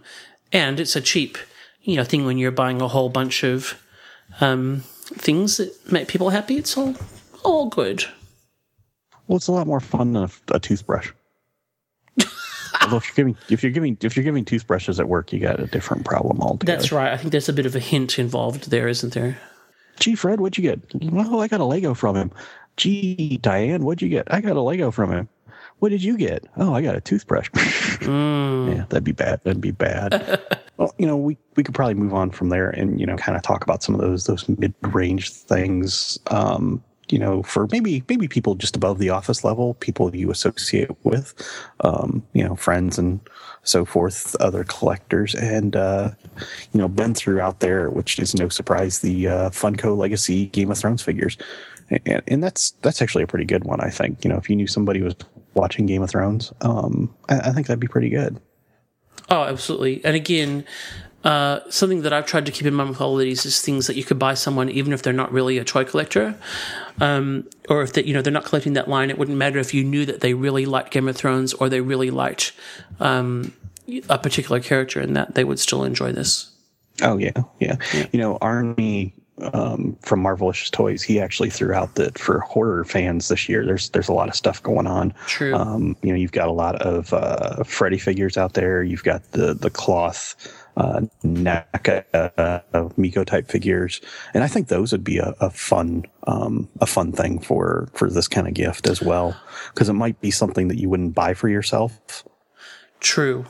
But it'd be fun to receive as a gift, you know. True. That kind of thing. So, and the retro action figures, I think you could throw those in here too. Oh, absolutely. I mean, this is obviously a pretty, not, I was going to say crowded, but, you know, there's a lot of options in this category, because your normal, you know, 6-inch action figure, et cetera, is going to fit in here. My pick, if you're thinking about, a gift, I find it hard to go past, the Diamond Select stuff, whether it's your Marvel Select or Star Trek, etc. And the reason for that is that, you know, these come with really nice packaging and usually a diorama piece or something that makes them displayable on their own, even with if you don't have other characters, etc. So again, you know, if you knew that someone was a fan of this stuff, you know, there's a lot of Avengers stuff out there at the moment. There's Star Trek stuff as well, but they're a bit kind of nice, almost the same price as just your normal 6-inch, you know, DC Collectibles figure, etc. But a bit of a nicer gift, because they're coming with a diorama piece. That means that, you know, they could display them on their office at work, etc. So that's where I'm going for this price range. Well, and like you said, I don't think they'd even really have this, just the Select figures in general, because, you know, they've got Universal Monsters, they've got, Monsters. So you could go a couple of different ways with that, you know, like Very you true. Said, Star Trek. Yep. So there's some options there. Very true. My pick on this was, you know, kind of thinking about the holidays. You're normally in groups of people. You're kind of hanging out with friends and stuff. And the game Munchkin, you know, it's a popular one of those popular games for a group of people. There are tons of expansions for it. It's a card game. It starts off by Steve Jackson Games, and you know there's a space version, horror version, zombie versions, apocalypse versions. So there's all these add-ons and things you can get for it. But you can get, you know, around $15. You can get a starter set. Oh, very cool. You can get, you know, bigger sets for, you know, a little more money and add-ons and things. So, you know, I think that's, like I said, one of those things, you know, the holidays, you're kind of around friends and, you know, looking for things to do as a group. And I think that's kind of a cool idea to give awesome. At that time of year. I saw that you put that in there, and so I have to throw in my favorite card game, which is Killer Bunnies. I am looking at this, and I've never heard of it. You've never heard of this? It is, oh my goodness. This is literally hours and hours of fun. It is, you need four people, I think, to play. But it is, again, there's lots of expansion packs. There's a couple of different versions of this now because it's been around for quite a while. But the original one, you know, is called Killer Bunnies, The Quest for the Magic Carrot. And it is just great, great fun. It's from Playroom Entertainment. So, you know, again, if you're snowed in, you Americans, and you need something to do around the table. And it's easy to teach people. You know, it works well in a small group. So if you don't have a big group, you can play it quickly or, you know, play longer. And, it's great fun. Great fun. Yeah, I always think those things, kinds of things around the holiday. Like I can remember the year we got, Trivial Pursuit when it came out. Oh gosh. You know, and just, you know, hours and hours of people coming over and, you know, you're playing Trivial Pursuit and, that kind of thing for, you know, just hours on end. Well, there you go. That's good. I've never heard of Munchkin, so I'll have to have a look at that. Oh, yeah. I think you'd like it. So cool. And now the expensive stuff. Yeah. And, you know, Ben threw out some ideas here. Premium format statues. Oh, my gosh. If you really love this person. Marvel, DC, Star Wars, Court of the Dead, you know, if you want to go with that creep factor. Ooh. Arnie had thrown out when I was talking to him the Pinhead statue. You know, you could pre-order that. I told him, I said, if Pinhead shows up under my Christmas tree, I'm moving. Fair enough. But hopefully, none of your neighbors that don't like you will hear this. Yeah, that's true. But they'd have to get into my house without getting injured, so that'd be a different thing altogether. True. Or the dog alarm being set off. Dog alarm? Oh, yeah. Like the dogs. Dog. Got it. Yeah. Which is apparently impossible. Yeah, we have those too. Yeah. I've tried. Yeah. You know, these are the kinds of gifts that you're always looking for people. And, you know, I think there's lots of things out there you could get. I would put some of the higher end graphic novels, like the hardcover ones. You know, like the prestige format type stuff. Oh yeah. If you knew what somebody's favorite character was, and maybe something they didn't have in that case, I think that would be a good gift as well. You know, I'm thinking of the Hellboy one. I can't remember which one it is exactly, but the hardcover Hellboy stuff is always good. I actually got a gift as a kid of a version of The Hobbit that was in a slipcase with a leather cover. And, I treasure that book because I just love it. And, you know, Beautiful. You can do something like that. Yep, the DC Absolute editions are great for these sort of things as well because they are just stunning. And most of them do get, I think, fairly regular reprinting, so they are around and accessible. Yeah, I mean, you know, you can always go Hot Toys or... I think even some of like maybe the Japanese, you know, figure arts or something, where if you knew somebody that was maybe into a certain property and collected a lower end thing, I think, you know, going out there and getting them a figure art would be a great thing as well. Yeah. You know, just something that maybe they wouldn't buy for themselves. Like I said, you know, hey, I wouldn't go spend $50 on $60 on a figure, but you know, if you had the chance to do it for this kind of thing, I think it'd be good. Yeah. One thing that I thought of in that regard was the figure arts, Mario and Luigi. I've got the Mario, and he's just awesome. You know, and Luigi's coming out, and those are the sort of things that, again, if someone likes that property, it wouldn't matter if they, you know, we're a figure art collector or not. It's, you know, it's small, it's fun. You can stick it on your bookshelf at work. That would be really cool. My pick in this area is the DC Batman Black and White statue series. You know, I think, it wouldn't matter if the person was not a statue collector. If they love Batman, then it would be hard to go wrong with these. They're just stunning. They're not hugely expensive as this, you know, category goes. They're not big, so it's not like, you know, it would be very hard, even if you wanted to spend a lot of money on someone, to give someone a really big statue if you weren't 100% sure that they loved the character and that they had the space and were prepared to display it. But something like a Batman Black and White statue from DC Collectibles is not going to break the bank for someone that you really want to buy a nice gift for. It's not going to freak them out from a display space perspective either, and they're just beautiful. Well, especially if you knew it was their favorite artist. Oh, yeah. You know, if you could tell, you know, go look at some graphic novels on their shelf and go, oh, well, they really like this artist in this version. You know, I think that would be cool. And like you said, they've got Wonder Woman out there as well. I think the Bombshells would fit in that category as well. Sure. If they had a particular character, you know, particular favorite character, that might be a great way to get them. True. Very good. Well, I went a little outside the box with this one, and it, again, you know, maybe I picked something that I wouldn't mind having, and that is Think Geek has Star Trek The Next Generation hoodies, and you know, they are the classic next-gen type uniform colors, so you've got the red, you know, yellow, and blue.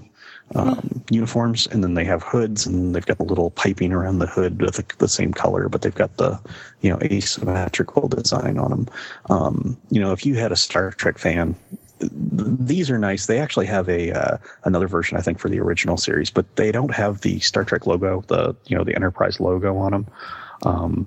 So, you know, they're kind of an in-joke thing, I think. You would know they're Star Trek if you knew what they were, but, you know, otherwise people are going to think they're a hoodie. You know, obviously I would probably go with the yellow one. And, you know, they actually Think Geek has one, and it's now on the page I listed here for you, Scott. I was thinking would be perfect for you. And it is the Wesley one. So, you know, we can make you into Wesley. Oh, awesome. That's who I for sure would want to be in the next gen cast. Yeah. Blah. Exactly. So no offense, Mr. Wheaton, but no. Well, I mean, obviously you'd be probably an officer, you know, we'd give you the red one. Keep you out of the path of actually doing the, you know, the technical work. Thank you. Yeah. I feel much better about that for sure. Okay. Well, but no, they're about $60. So if you, awesome. Sorry, I was just going to say I feel like I've got a handle on my geek gift buying now. Yeah, well, there were some other ideas thrown out there. Sorry, somebody put something in here and I just saw it. Yep. You had a random idea, and actually I had this idea as well, and I think it's always a good idea. And I think that was Ben, actually, not me. Oh. Yeah. And that is original art, and kind of like I was saying above, if you know a person's favorite artist, and actually I don't even know that it has to be their favorite artist if they have a favorite character, you know, and if you're visiting a Comic-Con anyway, you know, and you might have had to prep for this earlier in the year, but you know, maybe not. Maybe you can get in touch with them and still get something yet.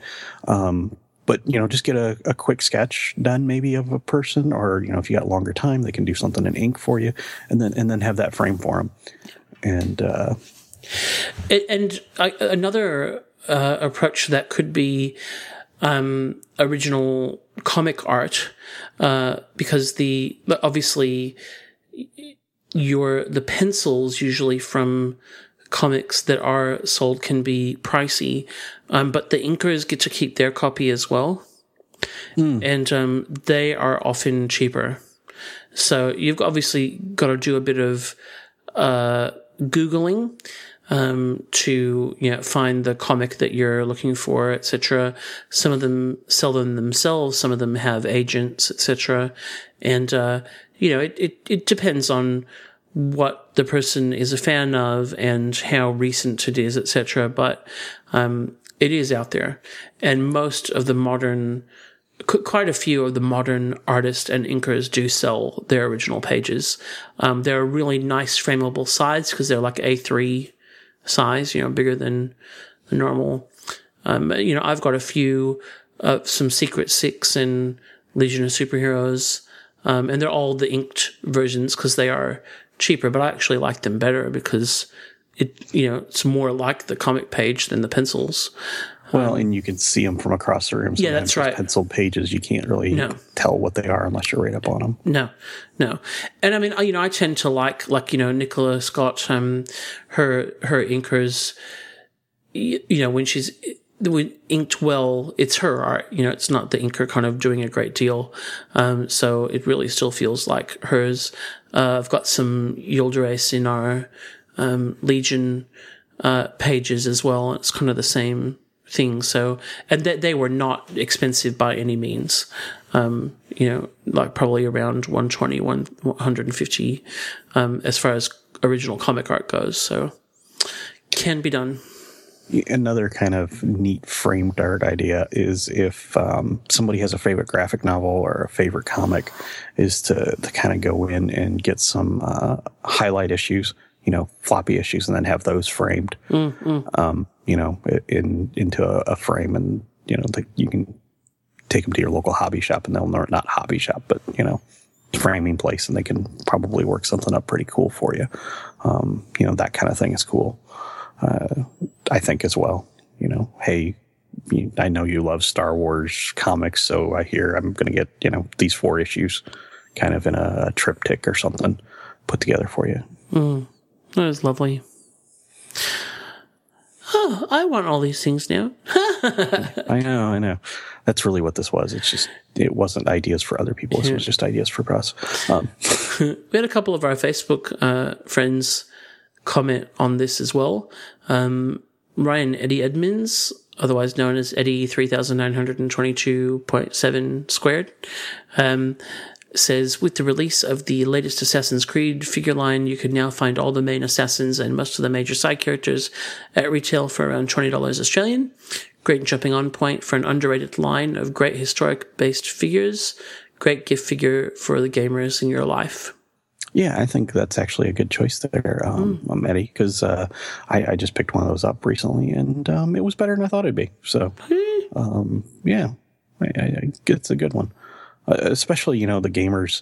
I think the gamers would be easier to buy for in this category, because if they're gamers and they don't have figures, then, you can, he likes Portal, or she likes, Minecraft. True. There's lots of stuff out there. So true.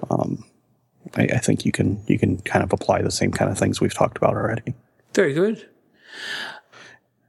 And then Rob Jan says, some kind of system for keeping track of which action figures go with what accessories when you have a large lot of very similar figures that you like to pose for group photo shots. And then in parentheses, he said, there, I've said it, feels like an AA meeting confession. Well, it's okay, Rob. You're in the right company. I'm going to steal an idea here from Justin from the What's on Joe Mind podcast. He actually buys a new one of those little, have you seen them in the hardware stores? They have little drawers in them, Yep. And he gets one of those every year. I guess he buys the same kind every year, which would make sense. And basically every figure gets a little drawer in it. And basically your accessories and everything go in there, and then next drawer gets another figure, and that's how he kind of keeps track of his stuff. So some of those tackle box plastic bins with the little individual storage trays, those would be perfect for the collector out there, and that might be something for if you don't know what to get an action figure collector, supplies I think would always be welcome, including something like that for storage, or true. Or even stands. I mean, if you knew what kind of figures they had, and, you could buy them some stands or some of those, we didn't say it, but those Tamashii effects parts or something, kind of some of those random generic things I think would be awesome. Yeah. And not to be overlooked, if you have no idea or you don't feel confident kind of shopping for the geek in your life, then a gift certificate from the place that they like to shop is never going to go astray. No, that is true. They can get a pre-order or whatever they would like. So yeah, I mean, I remember for a significant birthday that I had, a couple of people that I knew well, who were not into the same sort of thing that I was, but knew where I shopped, went into that place and, you know, got me a gift certificate, whatever. And that was just the nicest thing ever, I reckon. Well, you know, I think that's, you know, a good clue for anybody is even if they don't want to get a gift certificate, if like, you know, we went and talked to Adam at Adelaide Comics about mm-hmm. you mm-hmm. and said, hey, what kind of things do you think he'd like? He'd probably have a good idea. Oh, for sure. You know, absolutely. And I think, you know, most people at their comic shops, or if you went in and talked to Intergalactic here, I think they would have an idea of what, you know, what I might like. He likes bendy women in bikinis. Yeah, well, actually, they'd go, he likes fruit ninjas, and we don't have any of those. But that's another story altogether. So, but, you know, I think that if you know where somebody shops for that kind of stuff, I think going in and talking to, you know, the proprietors, I think they'd have a good idea generally. Absolutely. I think it is something that can happen where, you know, I mean, like I end up buying my major gifts because, you know, my family doesn't have the aptitude or, you know, begin to know what to do, and it's just easier. And that's okay.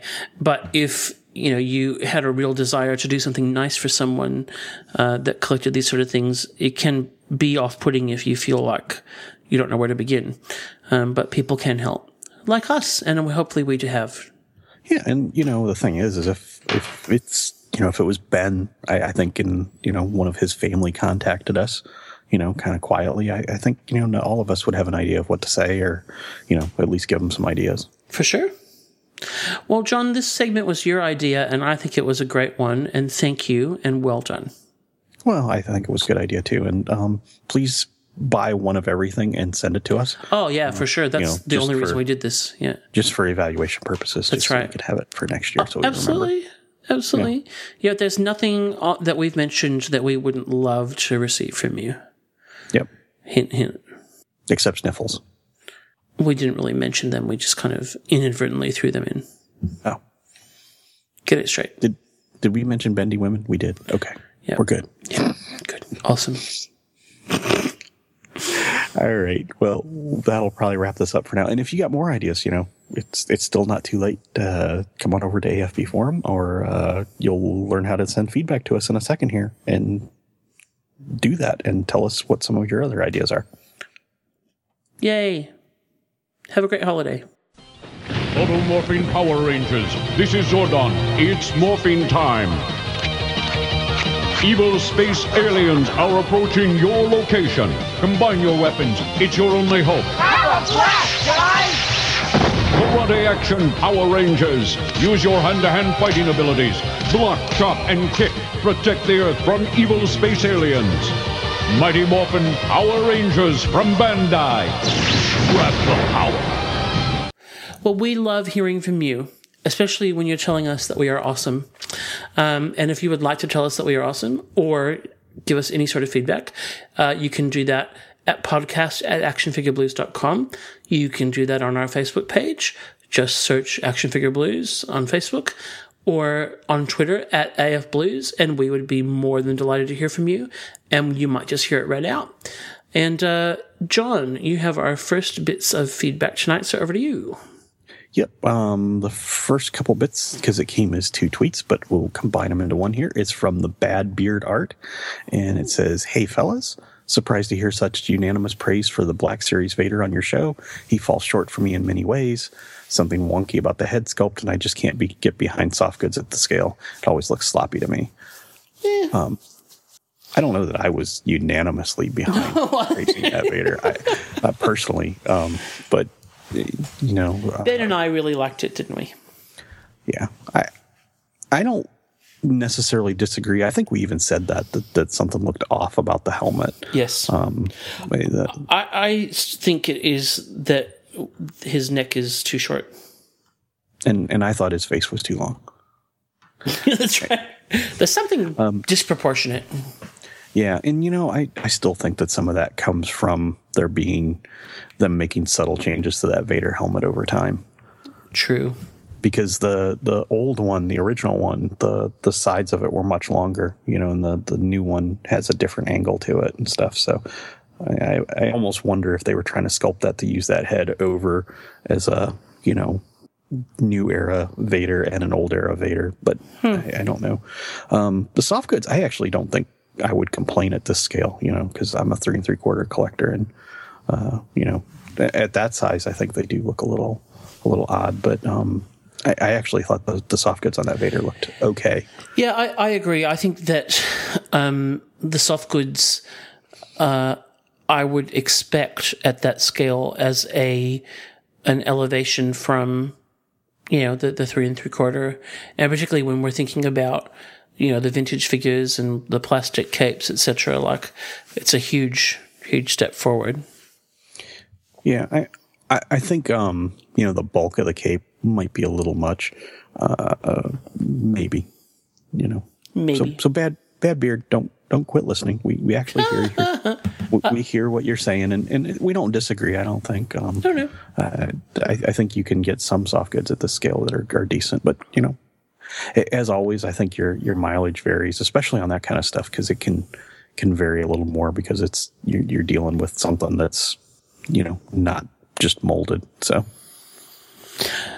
true. Favorite feedback of the week came from JH Gotham on Twitter, who said, "I'm a female cop in the US and I listen to you guys while I'm on shift. Thanks for keeping me entertained and in the know." Well, so cool. Thank you for your service. Appreciate that. Absolutely. And thank you for keeping us safe. Well, keeping John safe. Yeah. But thanks anyway. Yeah. But thank you for listening. Yeah, and thank you very much. And welcome to new listener Patrick, who just started listening this week as well. Hi, Patrick. Yeah. And then Mike Cater, in a follow-up to me talking about the latest Scribblenauts series, and Max is the Scribblenauts character, and each Scribblenauts series includes Max as a character, and I don't know what this one's supposed to be. And Mike Cater said, "Scotty, is the Maxwell perhaps Maxwell Lord?" Just guessing. So good a guess as any. I've got some photos of these because I really love Scribblenauts, as we know, and I'm going to try and do a little... No clue. You didn't know? Surprise! No. Yeah. But yeah, this one, Miss 13 and I unpack these together. It's our little ritual.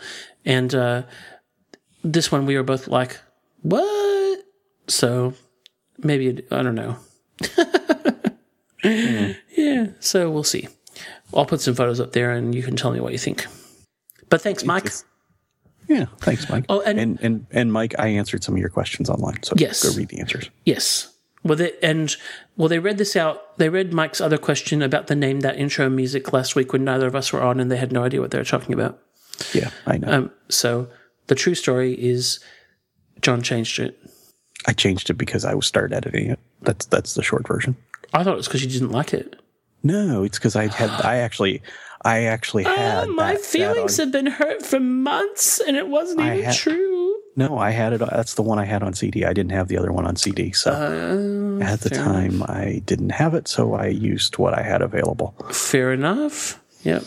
But yeah, if you're ever wondering why the editing on Name That always sounds so good, it's because I always do it now. Can I get a producer credit at the end of the episode for that? Oh, you sure can. I'll indicate it with my middle finger. But maybe the other one will make a return. Yeah, maybe. Yeah, I might track that down. Oh, well, I could just send it to you. Well, you could. I could. You could have done that like 6 months ago, but you never asked. I like this one too. I do too. I like that one too. We're talking about the Name That Intro and Outro in case people are going, what the hell are they talking about? So, and if you are a more recent listener, it used to be a different Eminem song, well, from what it is now. Yeah. But it's all good. Yeah. And thank you, Mike. Yeah, and thanks for listening, Mike. Yeah, and thank you, John. Oh, well, thank you, Scott. And pleasure. I meant for... That was like my, you know, subtle way of saying we're finishing now. Oh, it's always a pleasure. Go buy some nice things for the geeks in your life. And us. Yeah. Oh, and us. That's You'll make them happy, and us. And us. Bye, everybody. Buy coal for your Adam. Oh. Your stocking, that is. Oh, got it. I was like, I don't think he's powered by coal, but now I understand. Yeah. No, yeah. He gets good stuff. No, I was about to say, I think you're probably spot on there. He probably deserves coal. I don't think so. A little bit of coal. Yeah, a little. We all deserve a little bit of coal. Speak for yourself. The Action Figure Blues podcast can be found on iTunes and Stitcher Radio and downloaded direct at ActionFigureBlues.com by clicking on the podcast tab. If you do listen to us on iTunes, please take a moment to leave a positive rating and review. We also have an active fan forum at afbforum.com where you can join in with all of the hosts of the podcast and many other collectors to discuss news, new releases, old lines, and engage in trades and sales in a safe community. Please join us there. While you're at ActionFigureBlues.com, please don't forget to check out our sponsors like Mike's Comics and Stuff, ShelfLife.net, and the Pop Culture Superstore, who help keep our site running. You can also find us on Twitter at AFBlues and on our Facebook page at Facebook.com/ActionFigureBlues. Thanks for listening.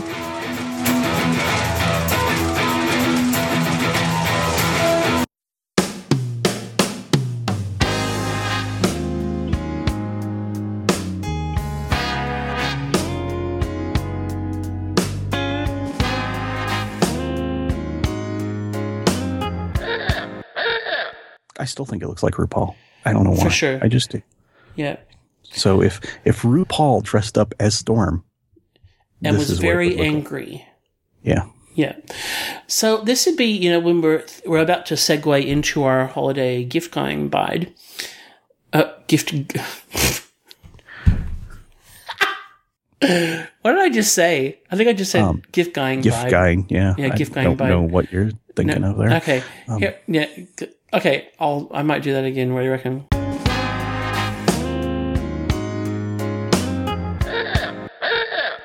Yeah. 5, 4, 3.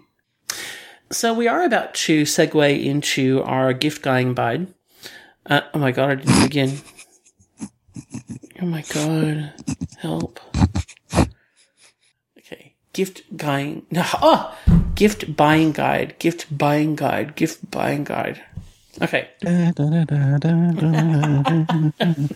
Here we go. In 5, 4, 3. Well, we're about to segue into our holiday guide.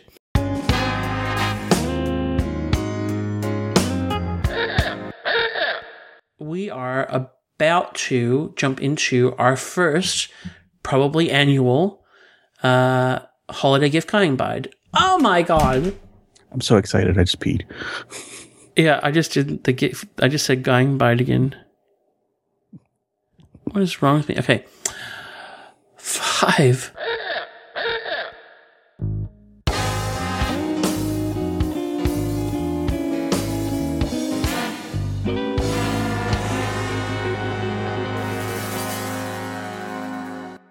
Gift guiding guide.